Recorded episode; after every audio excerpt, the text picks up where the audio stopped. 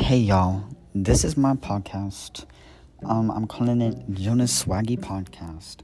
Not really sure how to do like intro or anything, but I feel like it's very important to say that this has been one of the better years for me, and that this class has helped me a lot really get through everything that's been going on at school. So I would like to start my podcast by saying, starting with what were some of my favorite and least favorite mem- memories of this year.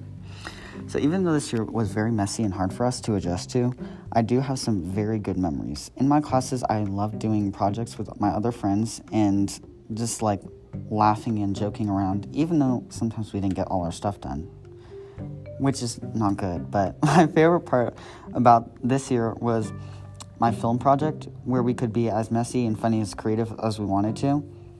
And it was really nice to do that because I live, we have such a good classroom to really just like be whoever we want, and we I really never really felt judged in this class. And my least favorite moment of the year is when we had to make a song for global studies because it's very very awkward, and I barely got through it. Um, my other question was if I believe that I am prepared for tenth grade. I personally do not think I am prepared because due to the pandemic, I've been quarantined twice, and both times that I've come back, a lot of my teachers haven't made an effort to ca- help catch me up. And I had to rush a lot of due dates and learn by myself, or even have my sister help me. And I feel like there's a lot to this year that me and my peers have not learned completely, and like we just rushed through things. And I'm no way blaming any of my teachers, but I really do believe that sometimes the teachers are some way failing us. But I do think that I am prepared for 10th grade English because of course Mr. Hart he was the one he is the one teacher who has always made sure that we were always comfortable asking questions and we always made sure that we understood the lesson before moving on, which was a huge help to all of us.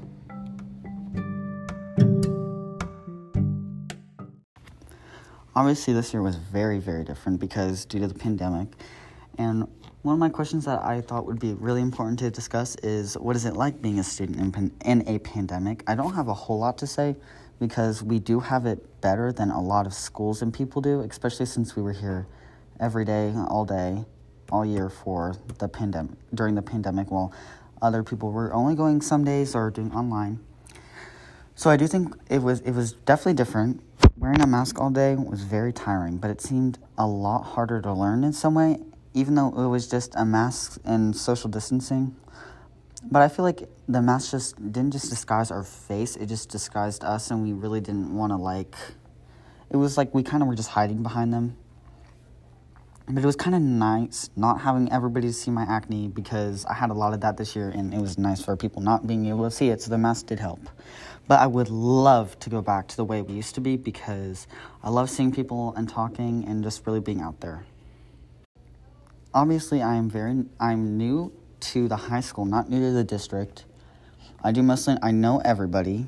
I'm a very social person, but I thought it was also really important to discuss what it's like being a student at Big Walnut, and not just Big Walnut, but the high school. And if I was a print the principal, what would I do to change anything? To be honest, it w- it's not the most enjoyable to be a Big Walnut student. Throughout the year, I've witnessed a lot of racial and very homophobic comments towards me and other people, and I feel like there is a lot that we can do to fix it.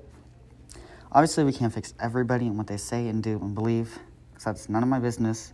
But my lunch table this year has been harassed by the same table all year. Every day, they would throw stuff and they'd call at us and make fun of us for our race or sexuality. We could hear them all the time saying very racist things in the N word, obviously, because, you know, that's what racist people do. It was super hard on us because we really wanted to stand up for each other and ourselves, but it was very hard because we knew no matter what we did, we would just be made fun of more. And we always have each other, so that's what's really important that we always have each other's back. And if I was a principal, I would make it very clear that stuff like that is never tolerated. As Jacinda is laughing at me asking my question, because I am a very social person and everybody knows it, I decided to pick one of the first questions that definitely stood out to me, which was the first question that I wrote, was Who were some of your friends and did you meet anyone new? Obviously, I had Jacinda. And So we didn't really meet anyone new because me and Jacinda have known each other for so long. And I haven't really made any new friends at the school, but I try to stay with my current f- group of friends throughout the year. But I realized they were not the best group of people to stay around. So I decided to try to break off from them because they were very toxic to me and to each other. And I mean that in the nicest way. I'm no way trying to talk bad about anybody. But since I do do a, an outside sport, a club sport that doesn't involve school, that's where I really connected with people who enjoy the same things as me and who are my age. And I saw them all the time at practice. Well, one person who has really impacted me this year was my friend Sophie because she is nothing but very encouraging and positive to me. Like I've never heard a single negative thing come out of her mouth. And it's just it's really nice to have somebody like that to always be by your side and to trust. So that is basically really one person who I've made a new friend or got closer with. But I think it's very important that you don't need a crap ton of friends, but you have that close group of people who are always going to be there for you and that you can always talk to. And I think Sophie is just that person for me.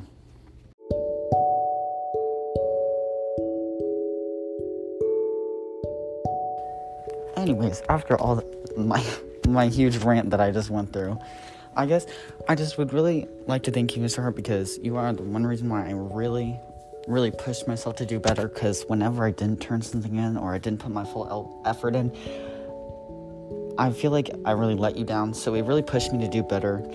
And I really hope I have you for American Literature junior year because I just really want to make you and all my teachers proud. And thank you for such an amazing year, and I hope you have a great summer.